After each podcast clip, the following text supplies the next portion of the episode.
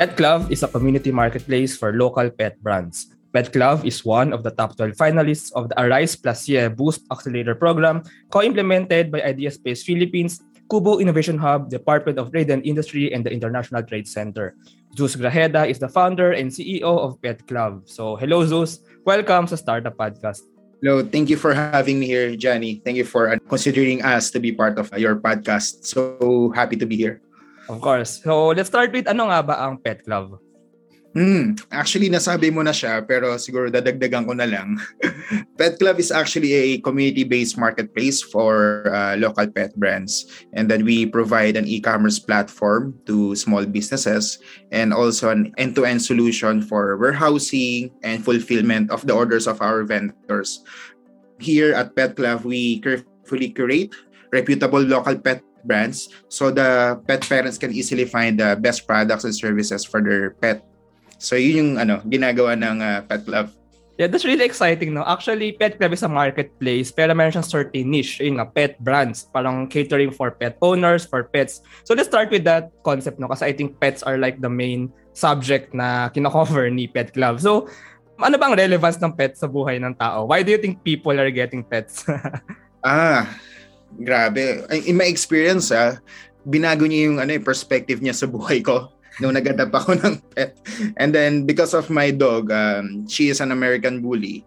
So, because of her, I created different projects to serve the pet community then. So, for me, I treat my dog as my child. And then, my savior during the pandemic days. Kasi, kumbaga, siya yung naging companion ko, kasama ko. And yun. Yeah, that's a cool story, yeah. And I think more or less medyo same yung ganyang story. Not just for you, I think many other Filipinos, especially nga nung pandemic. So, I just want to ask your opinion. Do you think dumadami ang mga nag-a-adapt ng pets sa Pilipinas? Super. Like, if you're going to base it dun sa data ng PCCI, noong 2020, pre-pandemic, merong 90,000 registered puppies according sa data nila. And then noong 2021, nag-increase siya ng 30%. So from 90,000 registered puppies sa PCCI to 130,000. Pero before that, maliit lang yung percentage ng growth month by month, year by year. So dumaming nag-adapt because of the pandemic. Yeah, maybe no, kasi kailangan nga ng mga tao ng parang body or parang companion sa bahay, especially hindi makalabas karamihan.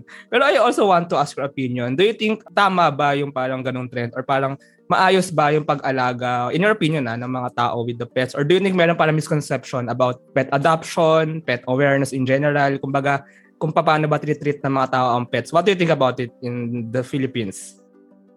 Ako, I believe na nag-increase yung pet awareness, especially kung paano alagaan yung mga pets natin. Like, ako, I don't know anything about mga pagkain ng dogs or yung vet, yung mga needs sila, essential sila. But because of the humanizing the pets or especially mga cats and dogs, nagiging baby na for baby. So, nagkakaroon ng, ng opportunity to learn more on how to take care of our dogs and cats and of course yung mga other pets.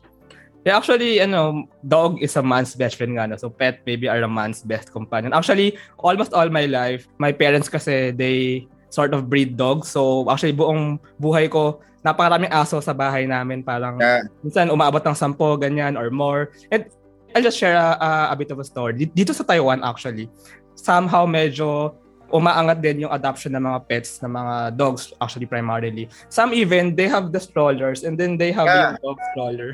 Super. Oo. Kasi nung last weekend, no, there was a super big event, Pet Huddle, organized by one of my friends and colleagues sa Pet Club, si Rina and then si Iya. So, merong 65 brands na nag-booth doon or sa bazaar. Tapos lahat ng dogs naka-stroller. And then, like almost na mga French bulldogs, yung mga bigger dogs naka-stroller, hindi lang yung mga small bred dogs.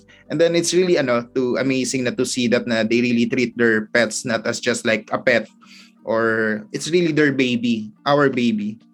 Yeah, actually it's kind of exciting really that kind of future na parang we really treat the whole pet society, pet ecosystem as a community. So punta naman tayo sa Pet Club as a startup. So first, why did you want to build this marketplace or maybe this community marketplace for local pet brands? You've mentioned nga dumadami ang or umaangat ang pet adoption sa Philippines and merong recent big event for the pet community. So why did you build this startup? Nagsimula siya actually nung when I was building my first e-commerce. Kasi sa US, sa Western countries, it's very mature na yung pet care market. So, meron dun isang brand, they provide subscription boxes sa mga dogs and then they just send a full box of treats and toys.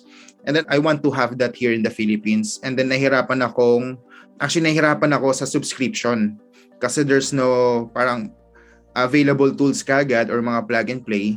And then with the experience of doing the 1-year subscription box, I realized na it can be shared to the other local pet brands.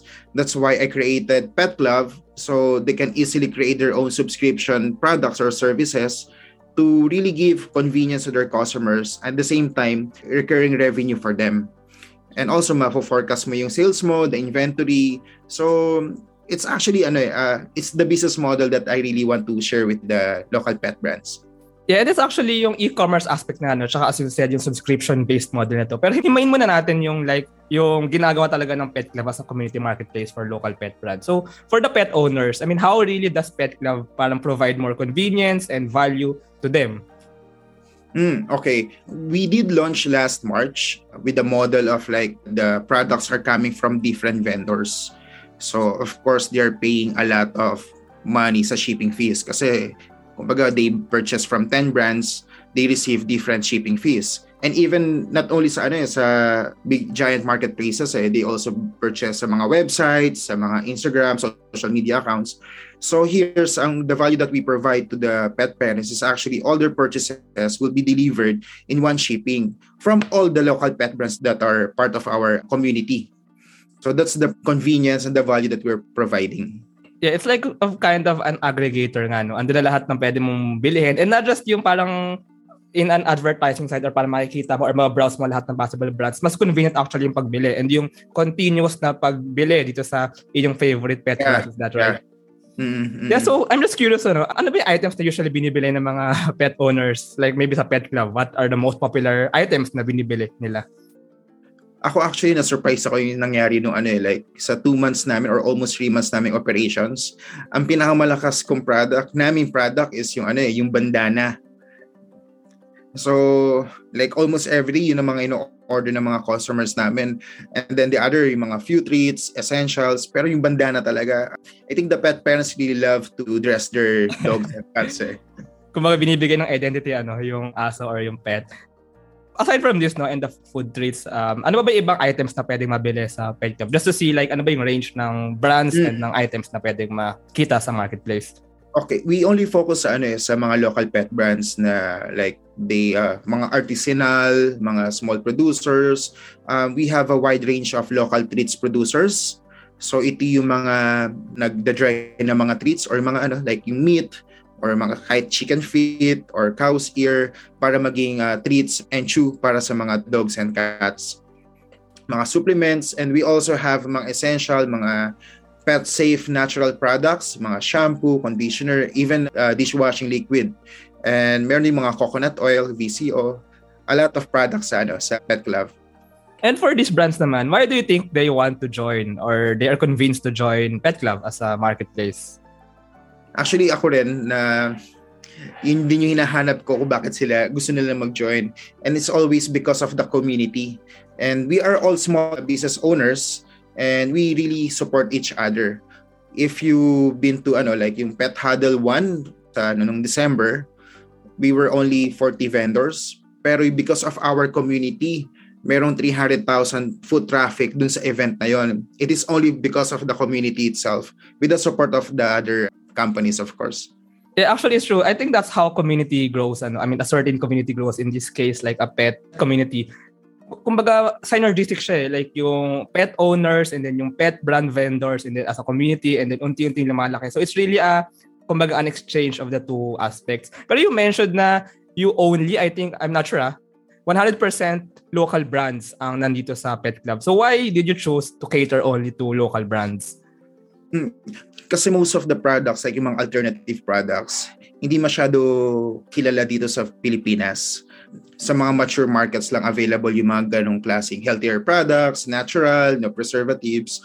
So here, nag-focus ako sa local pet products kasi I really want to help na mag-increase yung awareness about what they are providing to the pet community. Siyempre, marami pa rin na nag-purchase sa mga commercialized or mass-produced items for their dogs, but there are few but growing number of these kind of producers. And of course, I want to help them reach the right target market for their products. Yeah, it's really also empowering the local community, ano? Is that right? Yeah, merong isa yung mga producers ng bandana, of course, they, syempre may mga iba't ibang design and etc. Pampaganda, pang Instagram, ganyan. Pero actually, isa sa mga philosophy nila is to also help yung mga tao na nawala ng trabaho ng pandemic . So syempre they provide bandana, pinapatahi nila sa mga seamstress, and then yung seamstress nagkakaroon ng income during the lockdown kasi wala nagpapatahi ng uniform .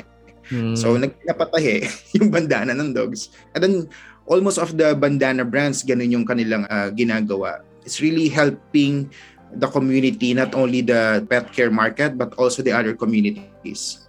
That's interesting. Makabili nga ng bandana, ng pet bandana.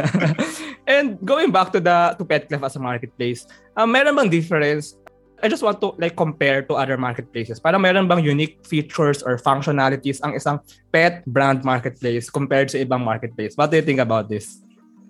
Actually, marami ng mga giant marketplaces na nag-expand sa category ng pet market. But what really, yung uniqueness namin or yung differentiator namin is because we really start as a pet marketplace focusing on local pet brands. And also, it's a community-driven marketplace. It's not just about us, Pet Club, but also the whole community. And in addition to that, we have the subscription payment solution. So for example, you subscribe to one of my vendors ng pet essentials or dog food, you just receive the dog food monthly or depende sa frequency na gusto mo.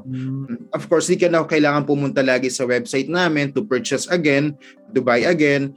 Lahat naka-automate na yon, the payment, the delivery. So very convenient for the customers and also for the vendors. They can forecast their sales na for the next 3 months or 6 months. So they know yung inventory nila, kung ilan yung i-investa nila. Kasi syempre, we are all small businesses . We don't have the money to spend sa inventory. So kumbaga just in time lang, kung kailan kailangan, doon bibilin yung product and then provide lang ng provide. Yeah, that's very interesting now that you've mentioned it. Now that you've explained it actually, yung subscription, napakalaking value pala niya towards convenience for the owner on that aspect na less sakit sa ulo ng pagbili every month or every week. I remember dati, every week or every 2 weeks pa kami pupunta ng pet shop para bumili ng dog food and other things. And for the pet brand side naman, it's really good that you've mentioned, mas madaling ma-forecast ang future sales kasi alam na nila yung, based on subscription, alam na nila yung orders na dadating. So parang sabi nga nila, parang subscription can smoothen out the operations of a business. Yeah, maraming mga mga dating traditional companies nag-switch na to subscription business model. Though dito sa Philippines is not yet there for physical products.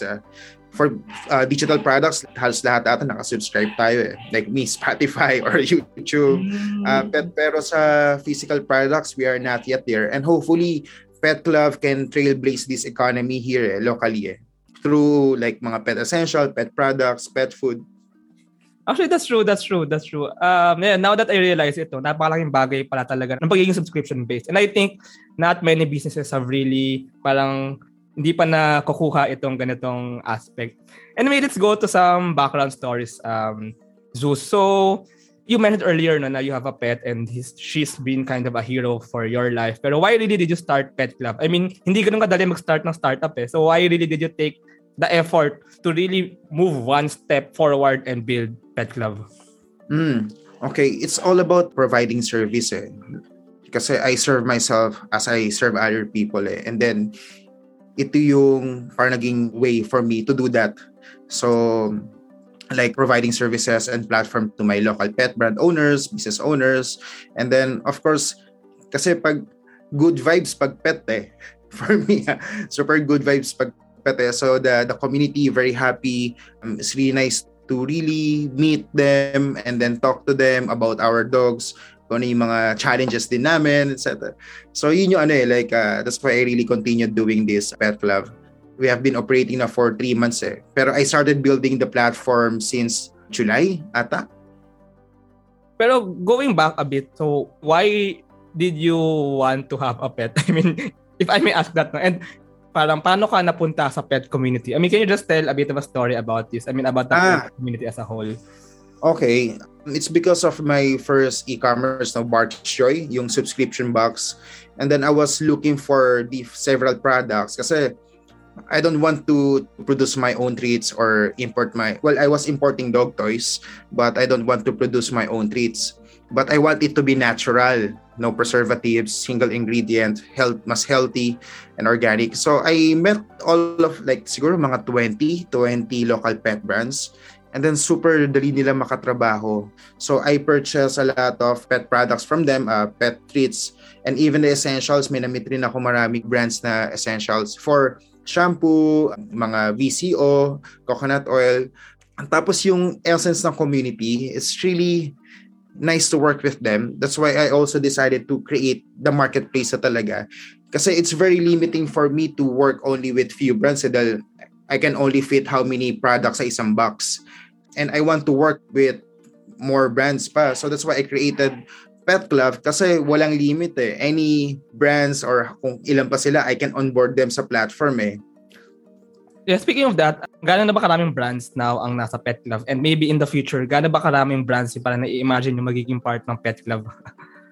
When we did the beta launching, nung nag-launch kami nung March, we had 40 brands. And then, actually, I approached 160 local pet brands. 90 of them said yes to me. And then 40 were able to create their own store para sa beta launch. And then because it's a startup, I need to act. Parang kailangan ko maging mabilis sa lahat ng bagay. So when I got this feedback and insight na the pet parents wants to receive all their purchases in one shipping, so I created yung testing na fulfilled by PetLove. So yung mga participating brands doon, naging 24 sila. Tapos now, we're continuing onboarding vendors kasi ngayon nagbago yung business model from different stores in delivery. Ngayon is coming from one warehouse lang. Tapos ngayon, we're onboarding na lahat ng mga brands. Slowly kasi natest na namin siya for more than a month. So we have enough experience na to provide this end-to-end solution from warehousing to fulfillment. So we are now ready to take siguro I want to onboard more, of course. Even the pet shops, provide a platform for the groomers, booking ng mga vets and mga nutritionists and etc. So yun yung mga gusto kong gawin for Pet Club. Is that right? So you mentioned merong single warehouse for these items. Tama ba? What do you mean by... Yeah, kumbaga consolidated lahat ng items ng mga vendors. At tapos nandun lang sa single warehouse na yon. And then when someone orders sa platform, and then isang delivery lang yon. Okay. Wow, that's interesting. That's an interesting side on this. So moving forward, you joined earlier this year the Arise Placier Boost Accelerator program, co-implemented by Ideaspace and Kubo, Department of Trade and Industry, and the International Trade Center. So why did you join this program and how did it help you? Well, kasi naka-receive ako ng email from them na merong isang accelerator program. Kasi I joined Kubo and Ideaspace because I want to meet fellow founders and also mga experts and mentors. And kasi ako, graduate lang ako ng YouTube and Google University from building my website, learning about digital marketing and everything Siyempre gusto ko may nakakausap din ako and nakashare ng journey. And then I can learn from them. So when I received this email, na merong accelerator program for expansion, sumali kagad ako. Even though na di pa kami nag-launch na. Kasi kumbaga nagde-daydreaming ako noon while driving na paano ba ako makakapag-expand outside the Philippines with our platform? How are we going to reach the other communities, the pet parents out there sa EU, ASEAN region? So, yung nakita ko yung email na yun, nag-join kagad ako. So, kumbaga timing lang din yung nangyari. Luckily nakapasok sa as one of the top 12 finalist ng RIC. So you plan to expand overseas, maybe Southeast Asia nga. I mean, what to expect moving forward? And is it part of the program to help you like expand nga overseas? Yeah, kasi of course there's a plan to expand talaga because of course I want to reach more people to serve different communities. And then yung mga ginagawa namin sa accelerator program is that they provide mga mentors na who can help us sa investment preparedness and also for international expansion, which is super crazy. Ang daming, hindi ganun kadali pala. Pero with their support and guidance, like providing these tools, mas magkakaroon na parang mas better direction for us on how to expand outside the country. Yeah, maybe it's parang structuring the system, structuring the operations on how really to scale, not just in the Philippines but also abroad. So you've had quite a journey, no? You said nga you're a graduate of Google and YouTube University. So when you moved into the startup space, maybe can you share a bit of a story with us, especially like ano ba yung parang maybe misconceptions or lessons learned or challenges that you faced when you moved to the startup world? Can you just share a bit of this experience and insights? Well, of course, there's a lot of things na I don't know eh. And then, mas dadagdagan pa yun nung sumali ako ng startup community. Like, oh, okay, ganun pala yun. So, I made a lot of mistakes, like super dami na. But of course, I learned from it. Pero yung because I talked to the fellow founders and also the program. And then, ngayon, mas nagiging ready na ako to face new challenges kasi lalo na yung product market fit, napaka-importante niya. Before, meron na akong idea gagawin ko. So, because of the program, I was able to learn how to do the product market fit study and then implementing it. Ayun, super nakakatulong yun. And then, nakakatipid din. Kasi of course, we're burning cash din eh. So, at least doon, with the lean startup principle, yun yung ina-apply namin sa Pet Club. Yeah, that's really interesting, no? And I'm really looking forward pa sa ano pang mangyayari kay Pet Club. So, let's end this conversation with our final question. So, ano nga ba ang mission ng Pet Club and maybe ano ang vision ni Pet Club in like 5 years in the farther future? Ano nakikita yung parang future for not just Pet Club but also like the pet community in 5 or 10 years in the future?